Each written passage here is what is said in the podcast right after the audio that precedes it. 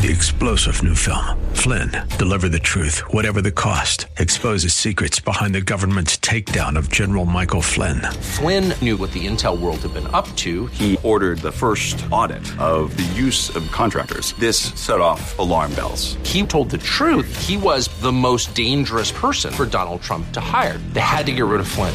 Flynn, deliver the truth, whatever the cost. Available now. Watch it today. Go to salemnow.com. Salemnow.com. Welcome to the Pat Williams Power Hour on the new 94.9 FM and AM 950 WTLN. This is your hour when Orlando Magic Senior Vice President Pat Williams sits down and speaks with authors who have written books on topics of interest and insight for listeners like you.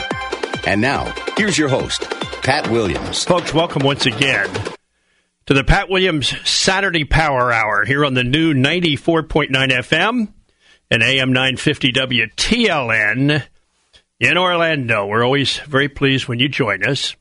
Once again, Alan Dempsey, the one and only behind the glass, does a marvelous job of conducting this show for us. Uh, and Andrew Herdliska produces it. Uh, Mike Bechtle is with us in the first half hour from Fullerton, California. We're going to talk about his new book.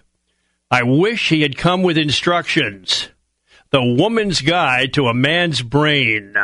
Revell is the publisher. Mike, great to talk to you. Thanks for joining me again. How you doing?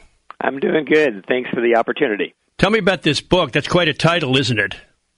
Well, it's something that uh, I have heard for years from people saying, I wish I knew what he was thinking. Of course, guys do the same thing. I wish I knew what she was thinking. I didn't write that one, though, because I've never been inside a woman's brain, but I've been inside a man's brain for a long time. And and I noticed that a lot of the books that are out there on how to understand men were written by women.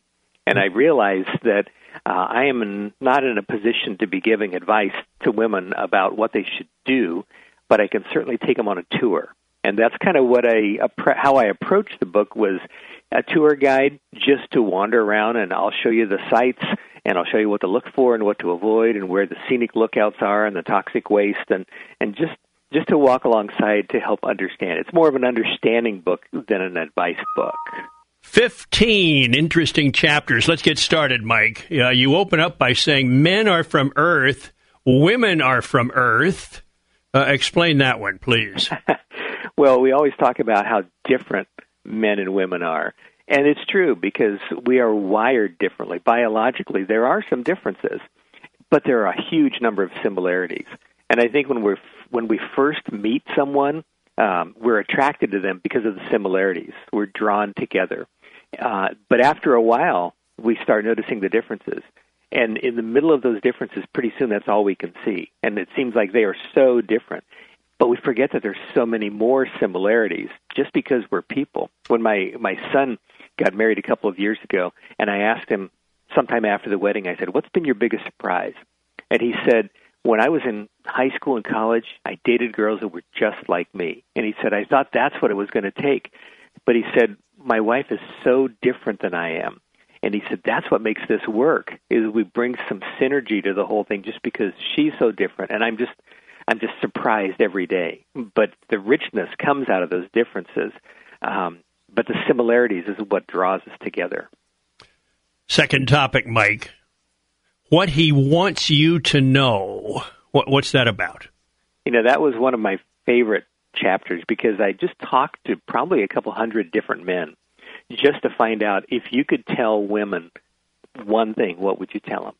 And I got a huge list. But it mm. was so interesting that some of the things they talked about had to do with um, the stereotypes, the things that um, that women may not understand. They think a man feel a man feels one way, but it really is different. Things like um, we want the relationship to work as long as we're both contributing. It's not one person dictating the terms of that relationship.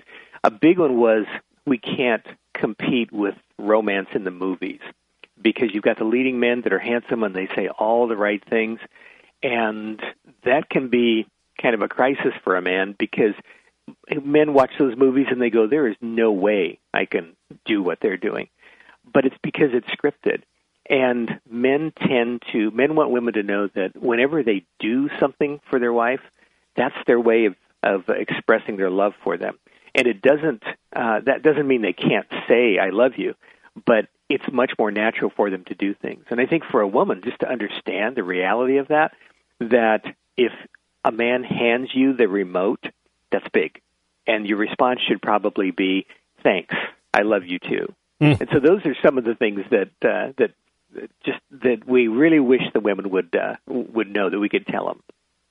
Third topic: gray matters or gray matters. I mean, you can pronounce that however you want, but uh, what is it? You know, we we've all heard about the brain uh, when being full of gray matter. And when we talk about someone being really smart, it's like, boy, they have a lot of gray matter. What's been said for years, and it's true. We tend to operate from whichever part of our brain is the biggest. And it's a little different for men and women. We both have two different things. One is called gray matter, and one is called white matter. The gray matter is what helps us think and focus and pay attention to things and solve problems. Uh, the white matter is the connective tissue that connects parts of the brain to the other parts of the brain. Well, men on average have about six times more gray matter than women do, which makes us feel pretty proud when we hear that because it is what makes us focus on one thing at a time. Women have 10 times more of that white matter, the connective tissue, which is why they connect everything to everything. And so when we're having a conversation, men tend to focus on one thing and women tend to go a lot of different directions. And it's not that it's right or wrong, but it's really hard for each uh, the men and the women to understand what's happening on the other side because it's just not the way we think. But that's foundational to everything. If uh, uh, I can go out to lunch with a friend, and my wife can go out to lunch with a friend, she comes home and I say, "So how did it go?" And she tells me sentence by sentence how that conversation went because everything's connected to everything. And I've told her sometimes I think it takes her longer to explain the the uh, lunch than she actually spent at lunch. But then she'll ask me, "Well, how did your lunch go?" And I say, "It went great." And she said, "Well, what did you talk about?" And I'm going, uh, uh, "Stuff," and I really can't remember because I was totally focused when I was in that conversation. But afterwards, my gray matter, my brain moved on to the next one it's something one at a time. So I'm done with that one, and it's really hard to go back and remember the details. Now, Mike Bechtle, by the way, is our guest. I wish he had come with instructions. Talk to us about men are just tall boys, Mike. I heard someone a while back say that you can look at a at a six year old, whether it's a boy or a girl. You can look at a six year old, look at their temperament, how they act, how they think, and you get a pretty good idea of what they're going to be like when they're 60. Mm. Those first six years, that wiring, it's just who they are. And they certainly can grow and change and, and work on things, but their basic way of handling life is probably that hard wiring is going to be there for the rest of their lives. And you look at kids on a playground, and you look at boys, and they're all constantly yelling, "Mommy, watch! Daddy, watch! Um, play with me! Push me!" Uh, can we can I be with you? Can I go with you? And they just want attention and they want to be loved and they want to be known and recognized. And you know what? Men really aren't that different. We want to be loved. We want to be known by our wives. We want to be recognized and valued. And it, so it hasn't really changed that much. So I think it's really good to remember that um, we're still uh, little boys that have just grown up and gotten taller that te- basic temperament and wiring is still there. So these four-year-old twin boys that I've got, uh, what you see at four might well be there at forty. yeah, I would say you're in the ballpark. All right, Mike. Very interesting. Now, man on a mission. That's the next topic I want you to get into. Man on a mission. Men are uh, by nature, and and we should put the caveat in here that everyone's different. That as we're listening to this, you may say, "Well, yeah, but my guy's not like that." But men, they are on a mission. They they they have that competitive streak. I tend to think of myself as not that competitive, but I know when I'm driving, I want to be in front of somebody else. It's still in there, but men want to be a hero, and especially they want to be a hero to their to the woman in their life. He, um, when you think about Captain Sully bringing the plane down in the Hudson River several years ago, um, he everyone on board was saved, and he was a hero. And I think most men realize when they're watching that, I'll never have that opportunity. But in the back of our minds, we're thinking, I wish I could have been him. I want to save the day. And so men tend to realize they're not going to have that opportunity, but neither did Captain Sully. He didn't get up in the morning and say, Well, I think I'll hit a flock of birds today and, and save a bunch of lives. It was just what happened. Mike Bechtle is our guest. We've got more with Mike right after this. This is the Pat Williams Saturday Power Hour. We do this show every weekend and always very pleased when you join us. You're listening to the new 94.9 FM and AM 950 WTLN right here in Orlando, Florida. More after this. More of the Pat Williams Power Hour in just a moment on the new 94.9 FM and AM 950 WTLN.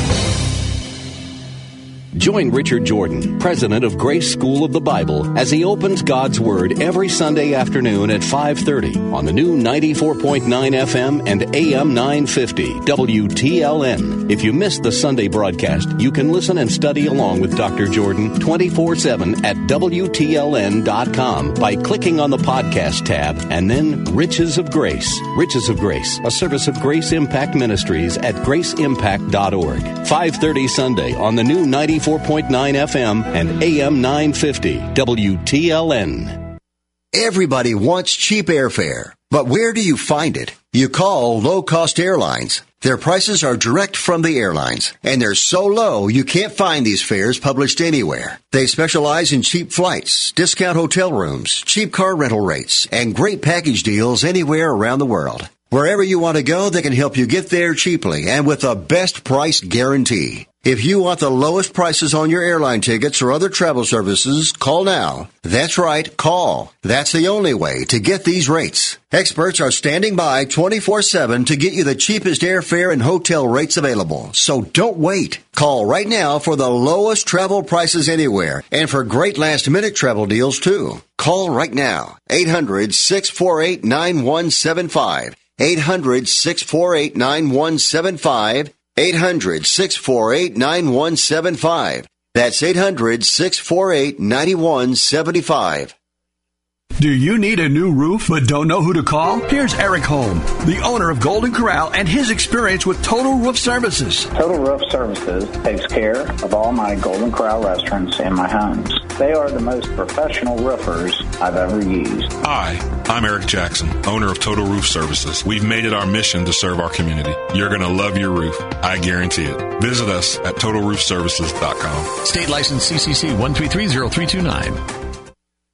You're listening to the Pat Williams Power Hour on the new 94.9 FM and AM 950 WTLN.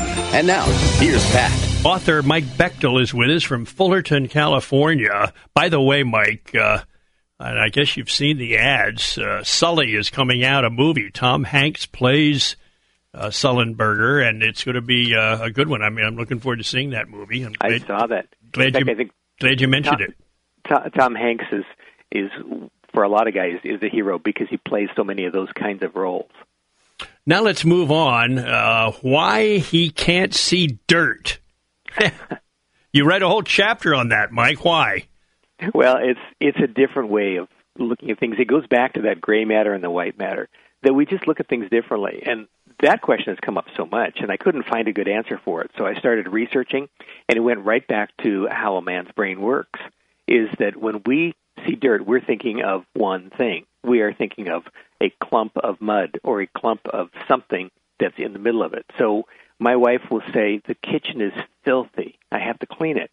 And uh, I will walk in. It looks immaculate to me because I don't see dirt anywhere. I don't see big smudges or whatever. That that's what dirt looks like. So I can see it, but she has a different definition. Most women are are connecting all the different things that have happened. She realizes it hasn't been cleaned for a while. She knows that she cut up chicken on the counter last week, and so if it's been a while, she's thinking sanitation and she's thinking dust. It's almost like vacuuming. That uh, that's one of one of the chores I that I do at our house. I do the vacuuming, and I do it a couple times a week because my wife really likes to have the house vacuumed. I don't do it because I see dirt because when I'm done, I don't see any difference except there's lines in the carpet. And I've often thought I could take a stick and draw lines and just see if she thinks it's clean, but she knows better. Your knight in rusting armor, what's that about? Well, I think we all start with um, with good intentions in our relationships that we think here's the person that I want to spend the rest of my life with. And this is someone that is going to meet all my needs. And I've been looking all this time, and all we see is the perfection. We don't see the flaws. But I've, I've often thought about it the way that you look at something like the stinger of a bee through a microscope, and the closer you look, you see some of the imperfections. You see see the detail that's in there. Whereas in the same thing in our relationships, the longer you're with somebody, you start seeing those little things that you thought he was going to.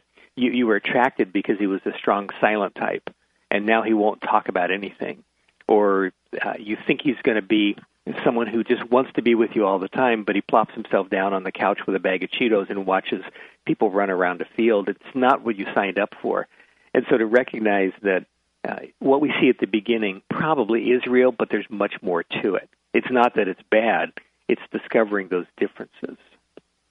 How about unconditional like? That, that's your next topic, Mike. Yeah, it's one of those things that most men um, they they want to be loved, and, and I know all people do. But there's something specific to men that it's not just about being loved, because we probably know that our wives love us, but we want them to like us too. And uh, several months ago, my wife and I have been married about 39 years, but several months ago, my wife told me, she said, You know, I think I like you today. and and it was so refreshing. And I thought, okay, what that means is that we didn't sign up for this relationship thing to be bored. We signed up for it because we want the dynamics and the energy that happens in those relationships.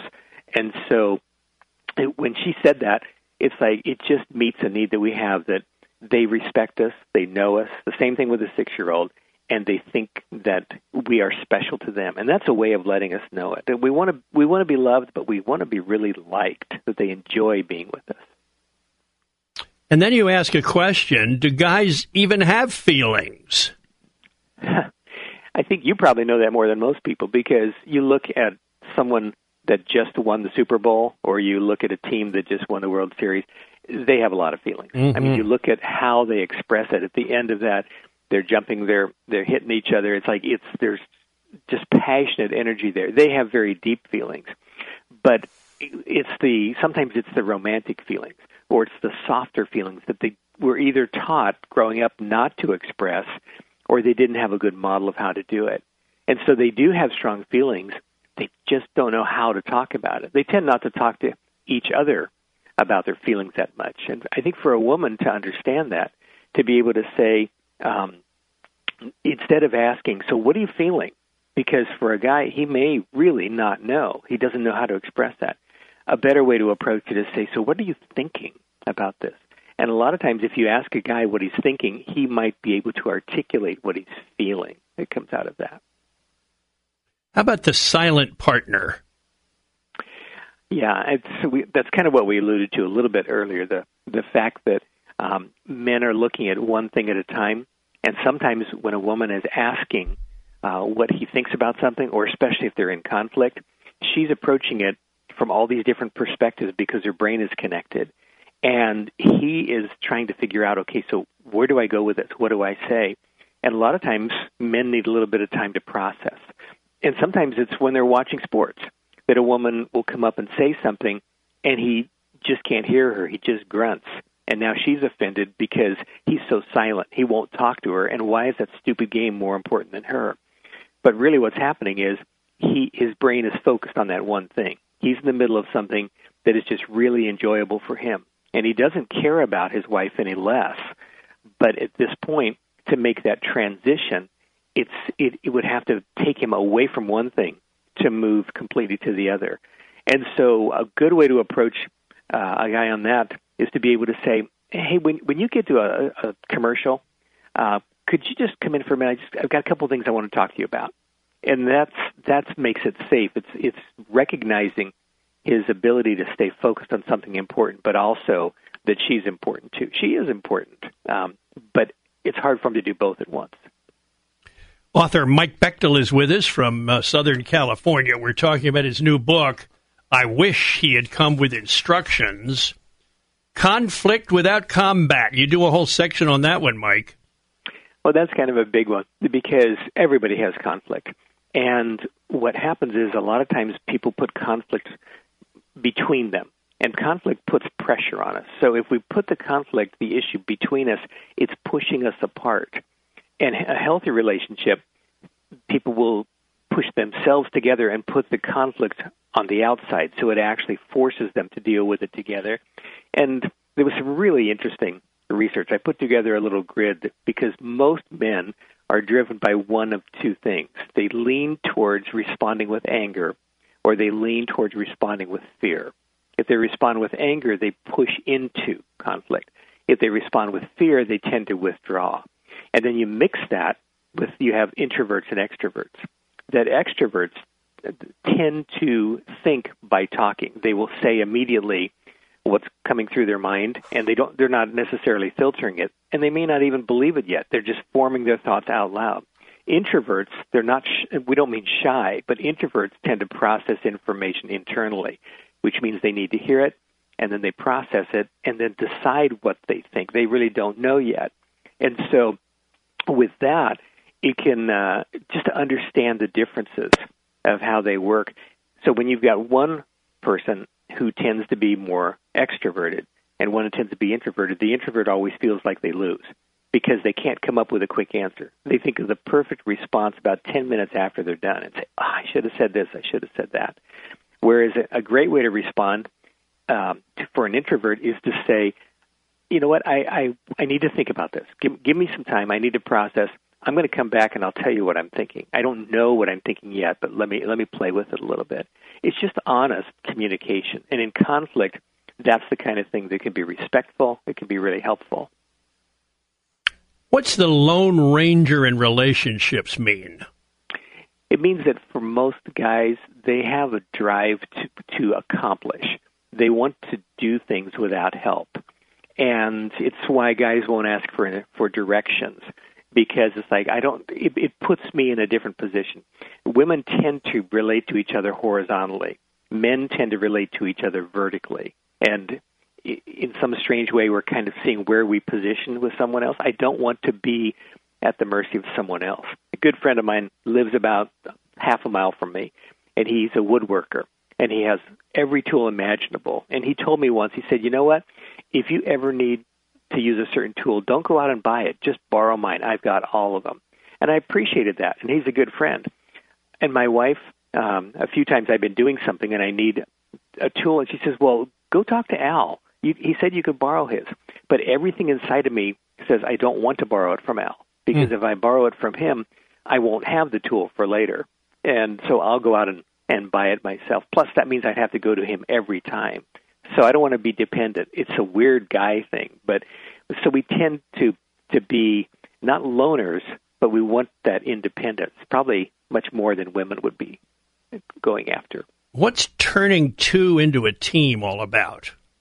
It's recognizing that it's not two individuals that are different, and we have to to work it out and decide who's going to win and whose opinion is right, whose opinion is wrong, and we're constantly going back and forth jockeying for position. It means that in a relationship, two become one, and that we function as a team, which means that I have my opinion and my wife will have her opinion. But we're not trying to go back and forth and say, okay, how do I pressure her so I can get my way? And how do I win? but to be able to recognize that you know we both bring things to the table, and those differences. If we can work together on these things, we can come up with a lot stronger solutions, and it draws us together. And so the, that's why you get couples a healthy relationship where they've been married for years and years and years. Um, a lot of times they do think differently, and you can see it. It's almost more visible, but they've learned how to work as a team, knowing that the strength comes in that uh, partnership. Tell me about relationship red flags. The relationship red flags is are those little things that um, when any kind of relationship has them, it's things that are are little signs that there's trouble. It's like when I see frass, which is termite dust, and I found some right outside my porch a while back. I'm a guy, and I see termite dust. I know what it is. It's called frass, and my solution is to sweep it away. Because if I can sweep it away, there's no more frass. There's no more problem. But finally, I recognize, okay, my house may fall down if I don't deal with this. And so it's those little red flags, the frass, those little things, things to look for in a relationship that shows there may be something deeper going on here. We may even need some help. Things like when a when a man manipulates and says, you know, if you really cared about me, you would stay home and not go here. Or he uses absolutes all the time. Or he uses humor to deflect conflict. Or when things get uncomfortable, he always changes the subject. Or he minimizes a woman's concerns and says, oh, you're just being unreasonable. Let it go or if he never has an opinion, he always gives in just to keep the peace. None of those say that there's a desperate problem, but if there's patterns and they go on for a while, it's probably uh, those are the red flags that say let's let's stop and look at this and maybe even talk to someone about it. Mike, you close with strategies for happy endings. What are they? Just some simple things that make a relationship work to be able to look, uh, and I'll aim these mostly for women, but to be able to look at things through his eyes, just to see how does he see things, especially with what we've talked about up to here, to waste time together. Um, it's not wasting time. Just going places and doing things is, is really strong for a man. Making laughter and humor a priority in the relationship. Um, finding little ways to show respect, clarifying expectations, uh, taking care of yourself for for him, um, and being intentional. I think the biggest thing is to remember there's always hope in a relationship, but there's never guarantees. But if we approach it in that kind of a way, there's real potential for things to look a whole lot different in our relationships. Mike, give me 30 seconds in closing about what you want us to take from our chat. I think the biggest thing that I would leave with is just to recognize the reality of the differences. Um, when women look at men and see those differences, the tendency a lot of times is to say, I don't understand this. So, in fact, this is what I saw in a lot of the books. We either cope with them or we try and fix them. And neither one of those are healthy because it implies that those differences, the man needs to be healed from them. The better way is to, to uh, enable or celebrate those differences. Mike Bechtle has been our guest, author of I Wish he had come with instructions. We've got more after this, folks, on the Pat Williams Saturday Power Hour. You're listening to the new 94.9 FM and AM 950 WTLN in Orlando. Stay with us. We've got more. More of the Pat Williams Power Hour in just a moment on the new 94.9 FM and AM 950 WTLN. Hi, I'm Barbara Sandbeck, your host on Grace Notes, a 15 minute program that contains biblical teaching and a wide variety of music. Some of the subjects we address are why do we have trials and cultivating intimacy with God. You can listen right here on WTLN every Sunday at 2:45 p.m. Can't catch the whole broadcast? Visit our podcast on the web 24 7 on WTLN.com. So tune in. You won't want to miss it. Have you ever heard God's whisper? Sometimes it's easier to see where God whispered to us when we look back in time, but more difficult in the moment. This may be one of those times. If you or someone you know is pregnant, adoption is a positive alternative and a truly brave decision you don't need to make alone. Life for Kids is a private, nonprofit, Christian and licensed adoption agency serving women who are pregnant, their unborn babies, and the adoptive families who are praying you will choose life. Life for Kids offers compassionate counseling, adoption planning, information, and support. Have you considered adopting? Life for Kids serves Christian couples called by God to adopt, and they've placed children into loving Christian homes for over 20 years. Is this the whisper you've been waiting for? Adoption is a positive choice. Life for Kids will walk with you on your adoption journey. Visit lifeforkids.com. That's lifeforkids.com. Many of us know some of the details surrounding the death of Christ, but did you also know that there were a number of significant events that occurred the moment of his death which had a significant impact on history? What were they? Well, to find out, tune in this week to Through the Bible Radio as we conclude Dr. J. Vernon McGee's study in the Gospel of Matthew and move on to the book of Exodus. Weekdays at 2:30 and 9:30 p.m. on the new 94.9 FM and AM 950 WTLN. You're listening to the Pat Williams Power Hour on the new 94.9 FM and AM 950 WTLN.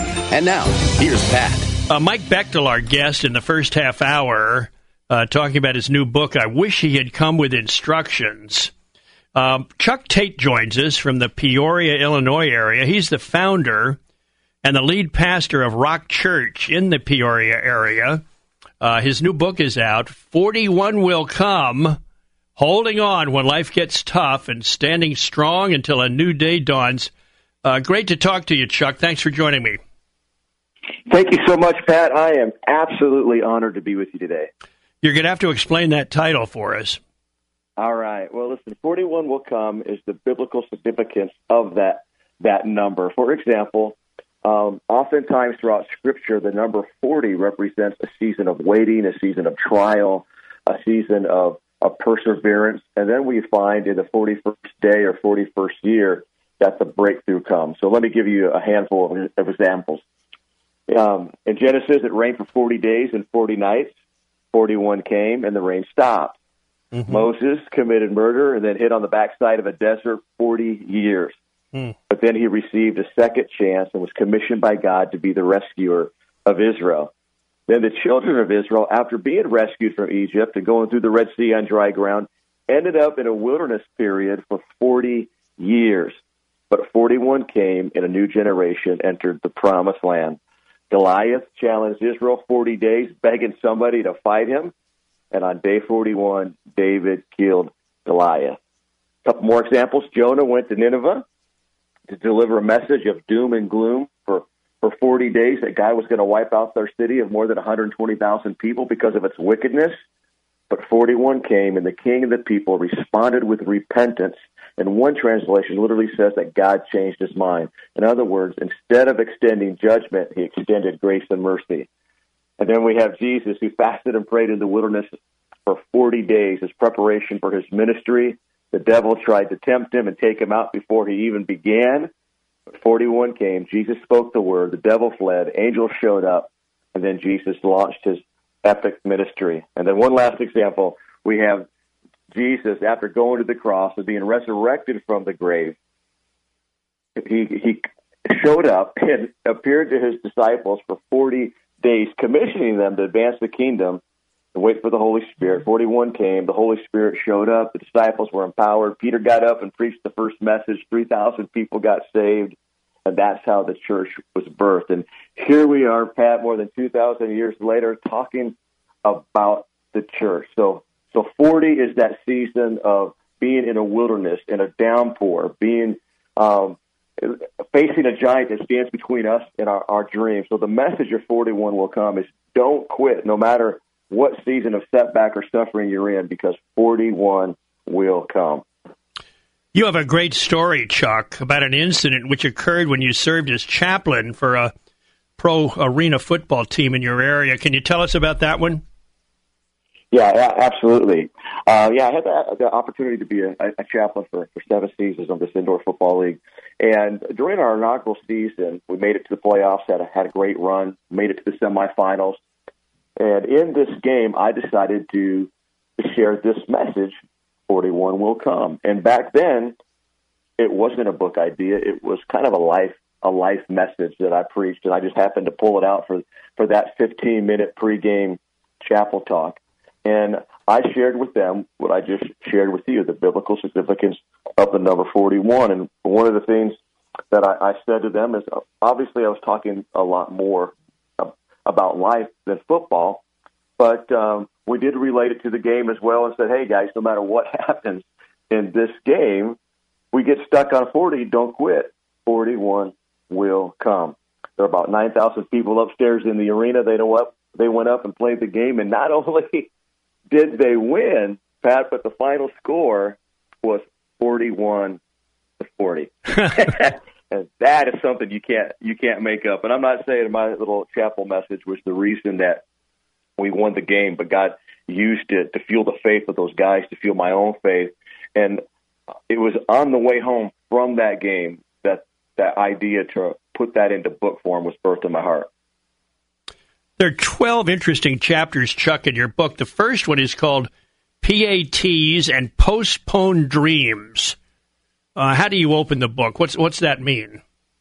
Okay, um, the the PATs is is an extra point in football. It's called a pat, and it's almost automatic. Whether it's the NFL, whether it's arena football, college football, I mean, almost all the time that extra point is is automatic. So we opened the book sharing the story that I just shared with you, the mm-hmm. you know the, the football game, the final score, forty-one to forty and really use that story as a launch pad to say, um, you know what, God, God used that story. He wants to use our own story. Um, just and, and we go right into you know from that story into the children of Israel wandering this this wilderness for for 40 years, this season of being told about something better, something on the horizon, something ahead. And if we don't quit, then we can see we, we will have the opportunity to step into what God has for us into that promised land. So the message right off the bat is what's your dream? Don't quit. It will come. And then, Chuck, you follow that up with fee, fi, fo, fum. fee, fi, fo, fum. Uh, in, in that chapter, we we focus on on giants, and really a lot of, of the book is um, navigating on on how to knock down the giant that stands between us and our dream, that giant that stands between us and our vision, our victory, our miracle. We all face giants. Sometimes they come up unexpectedly. Sometimes um, we um, stumble into them because of choices we make. And um, one of the things that we do is give seven seven keys to help people slay the giant that is in in their lives. So fee fi fo fum is just a recognizing, um, knowing who our enemy is. One of my favorite stories in Scripture is the epic showdown between David and Goliath in 1 Samuel 17. So we unpack that throughout the whole book. Mm. Now we talk about tougher than hell. All right. Um, tougher than hell is based upon the scripture in Matthew chapter 16, verse 18, where Jesus told Peter, Upon this rock I'm going to build my church, and the gates of hell will not prevail over it.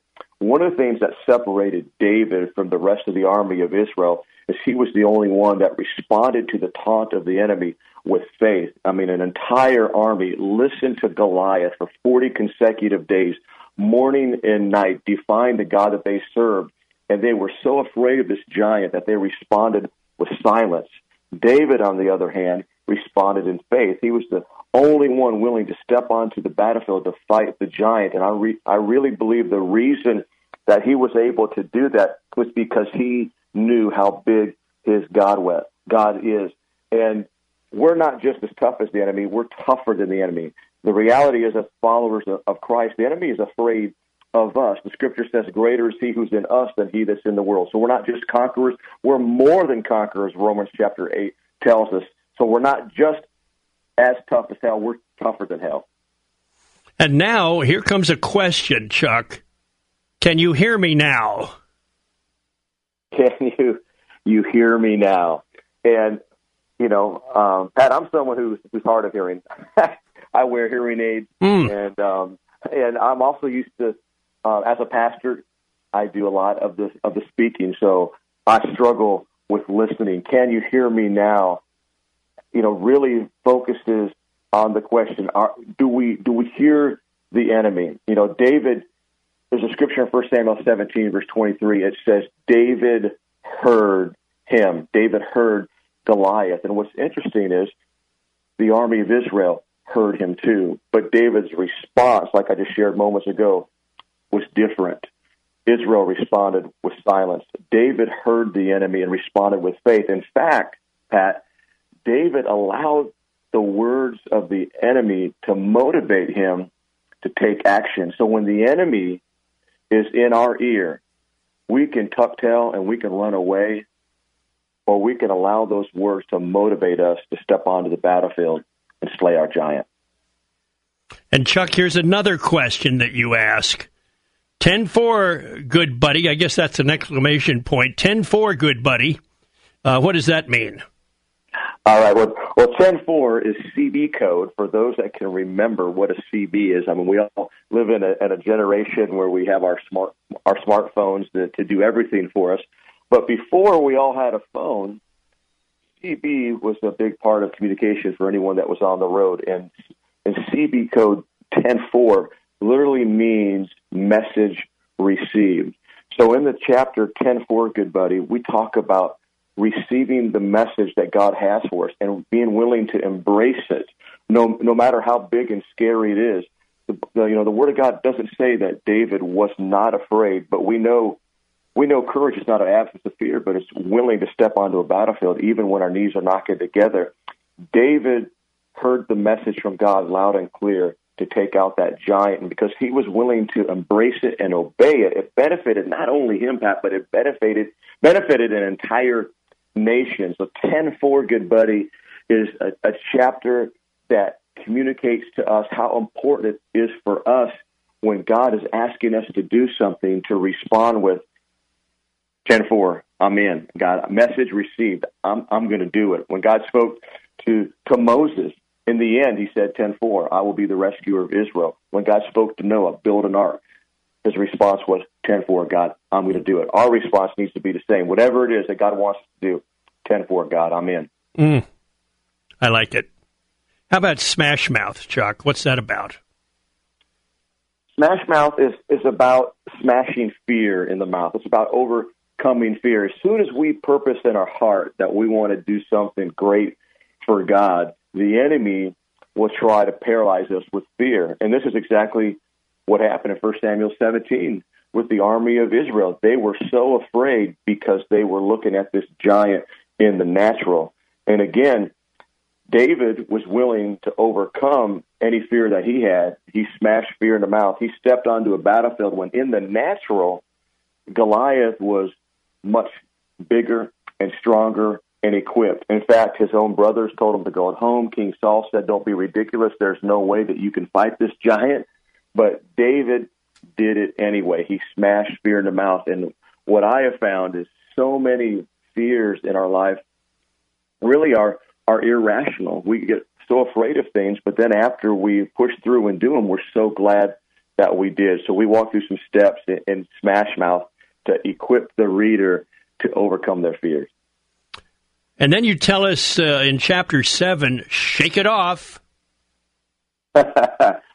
shake it off is I think this this is um, one of the uh, the most important chapters in, in the book, Pat, because once we conquer our fear, once we smash fear in the mouth, the next thing that we're going to have to be ready to overcome is is, is negativity, um, self doubt, um, doubt from those around us. Like I shared moments ago, as soon as David said, "Hey, I'm going to fight this giant," nobody else is. I'll do it as soon as he said that, his own brothers, his own family didn't believe in him. They told him, his brothers told him to go home. His own king, you would think that King Saul would be ecstatic that finally, after 40 days, somebody's going to fight this giant.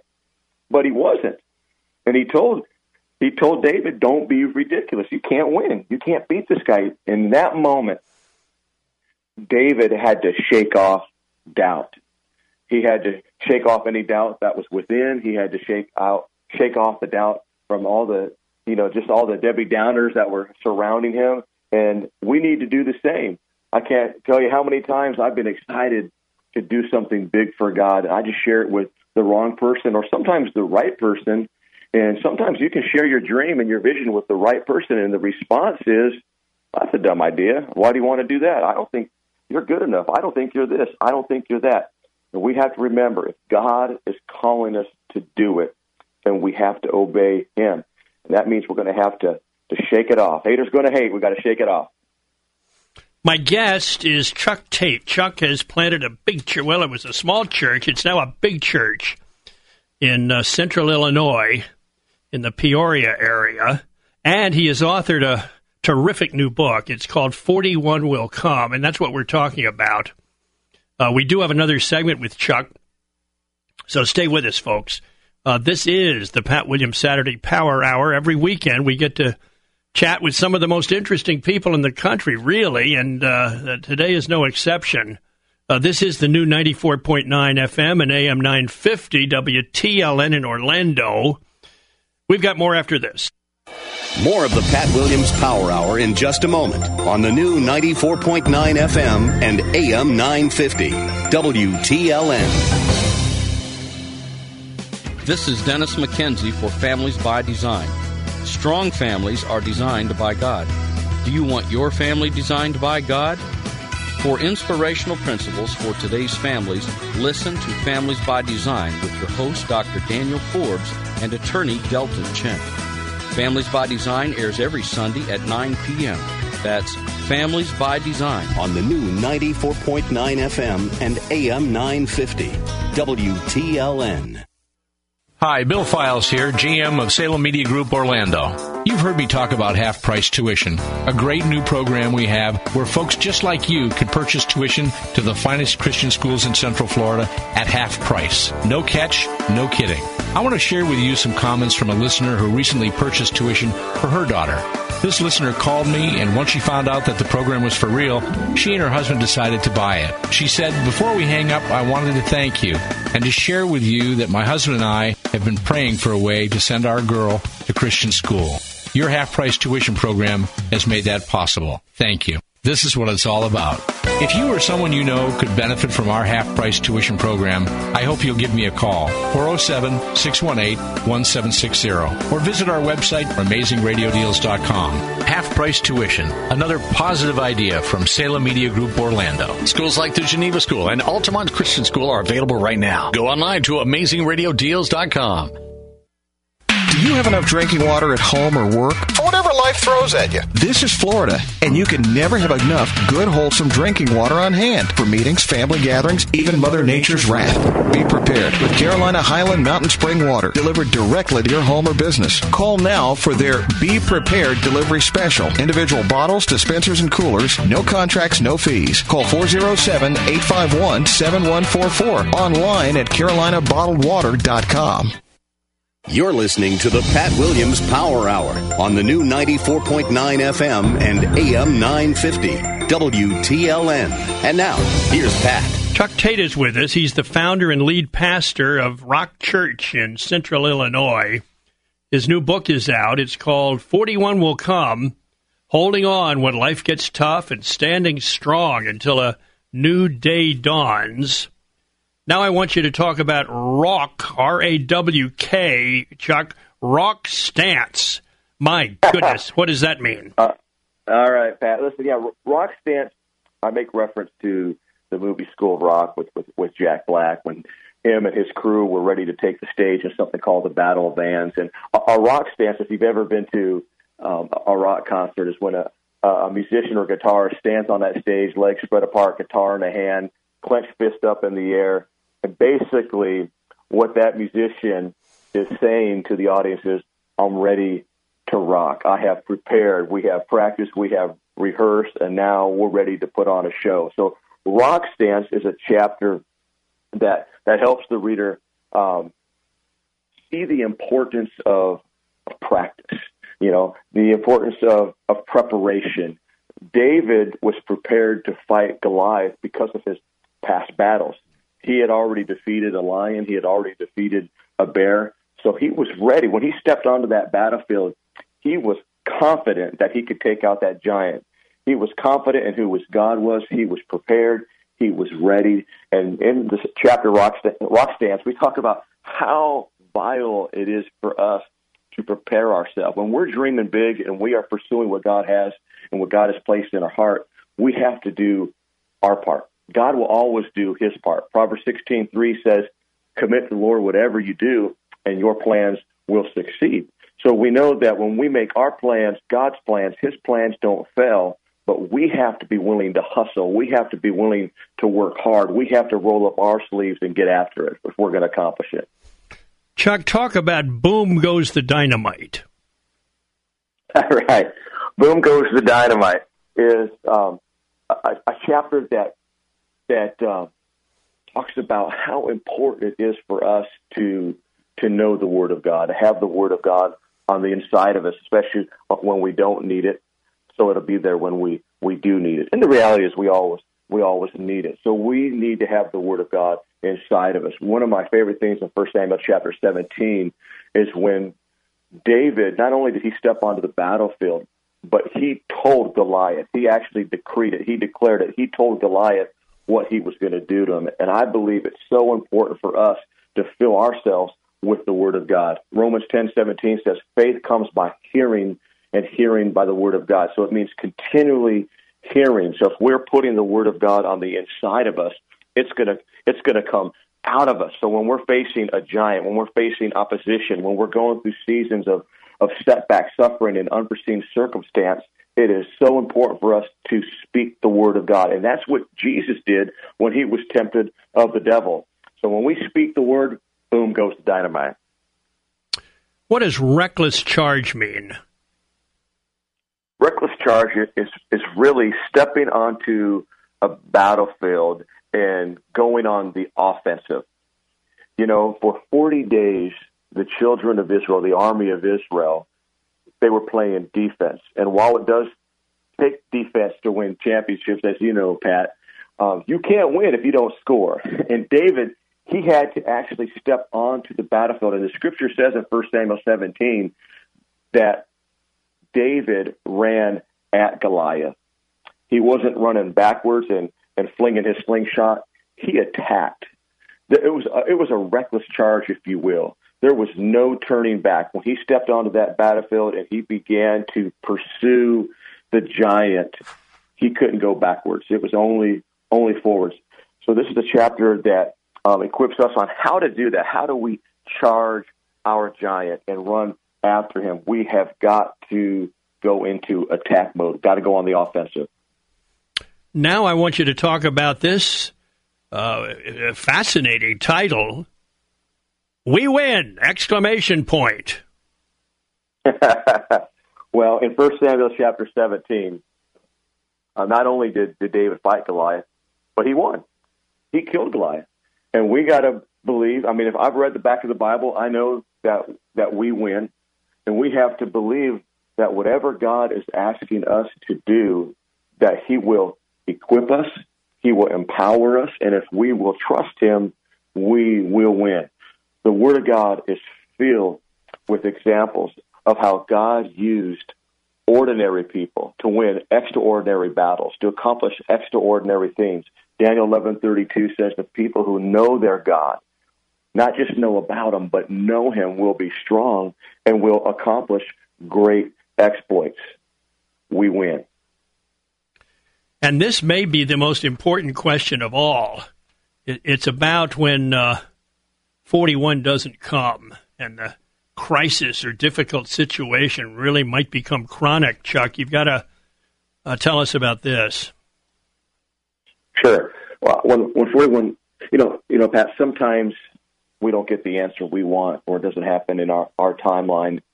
And in those moments, it's really easy to quit when we get knocked down and we have the enemy standing over us and gloating over us. We have an opportunity. We can stay down or we can get up. And one of my favorite scriptures is found in the book of Micah, chapter 7, where it says, Don't gloat over me, over my enemy. Though I have fallen, I will get up. I will rise up. So when 41 doesn't come, when our answer doesn't come the way we want it to, and we find ourselves in a season of, of, of, of grief and overwhelming loss, and we can't cry anymore, this chapter helps us get through that season. What what do we do in those moments? And there are really two answers. Number one, there are two, options, I should say. Number one, we can we can stay down, we can be angry at God. Or number two, we can get up and we can run to God. When we run to God, we're running to the rescuer. So when we run to the rescuer, we're running to hope. And He is really the only one who's going to see us through those hard times being angry at God and staying angry at God isn't going to help us get better.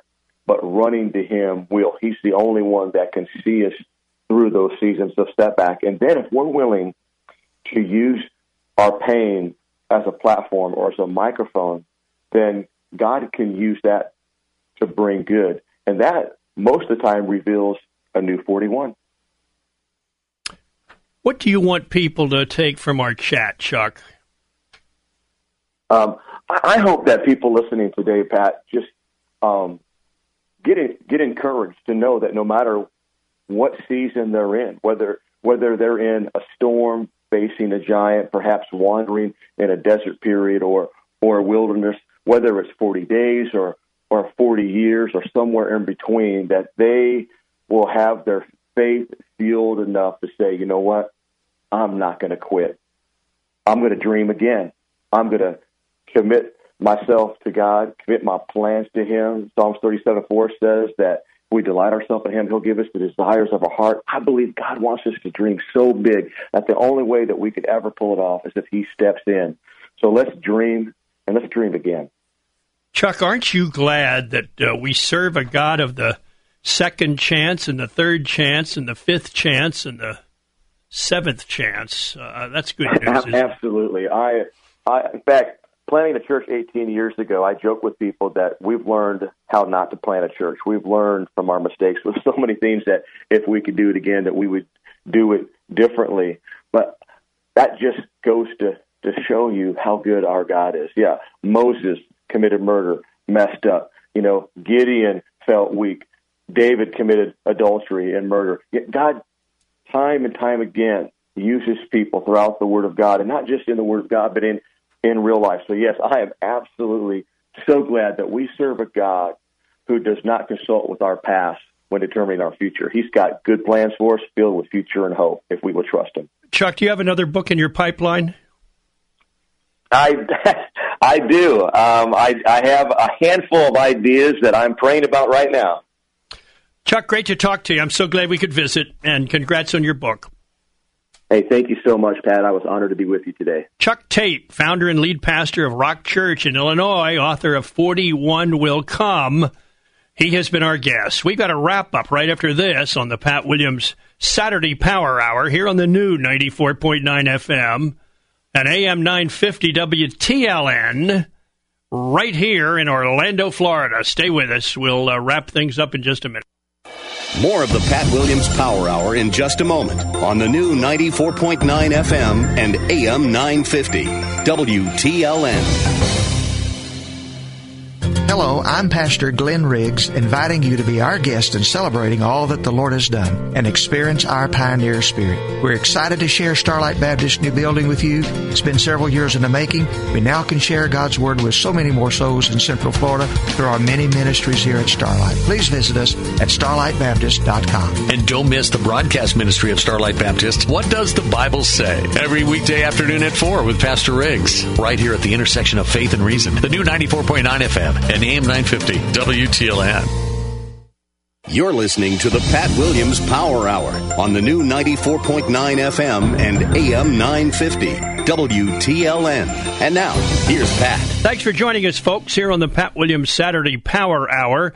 Mike Bechtle was our first guest from uh, Southern California, uh, talking about I wish he had come with instructions. And then Chuck Tate was with us from Central Illinois. Uh, we talked about his new book, 41 Will Come. Uh, please visit my website. It's uh, patwilliams.com. The Twitter page, Orlando Magic Pat. And I've got a book out uh, that I know you'll enjoy. It's called Leadership Excellence The Seven Sides of Leadership for the 21st Century. It's uh, in bookstores now, really nicely bound.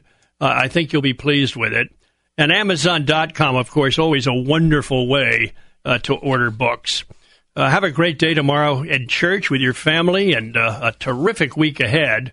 And we'll be back with you next weekend on the Pat Williams Saturday Power Hour here on the new 94.9 FM and AM 950 WTLN. Thank you for joining us for this week's edition of the Pat Williams Power Hour. Join us again next week at this same time on the intersection of faith and reason. The new 94.9 FM and AM 950 WTLN. Three star general Michael J. Flynn, head of the Pentagon Intelligence Agency, knew all the government's dirty secrets. He was one of the most respected generals in the military. Flynn knew what the intel world had been up to, he understood its funding. He ordered the first audit of the use of contractors. This set off alarm bells. The explosive new documentary, Flynn, Deliver the Truth, Whatever the Cost, and covers the facts behind this scandal. Flynn told the truth. He was the most dangerous person for Donald Trump to hire. I find out the worst enemy that I'm going to face in my life is right here in America. They took my assessment and they wanted me to change it. And I was like, I'm not changing it. They had to get rid of Flynn with in depth interviews, archival footage, and never before seen personal records of the man behind the headlines. I just felt like I was drowning. Flynn, deliver the truth, whatever the cost. Available now. Watch it today. Go to salemnow.com. Salemnow.com.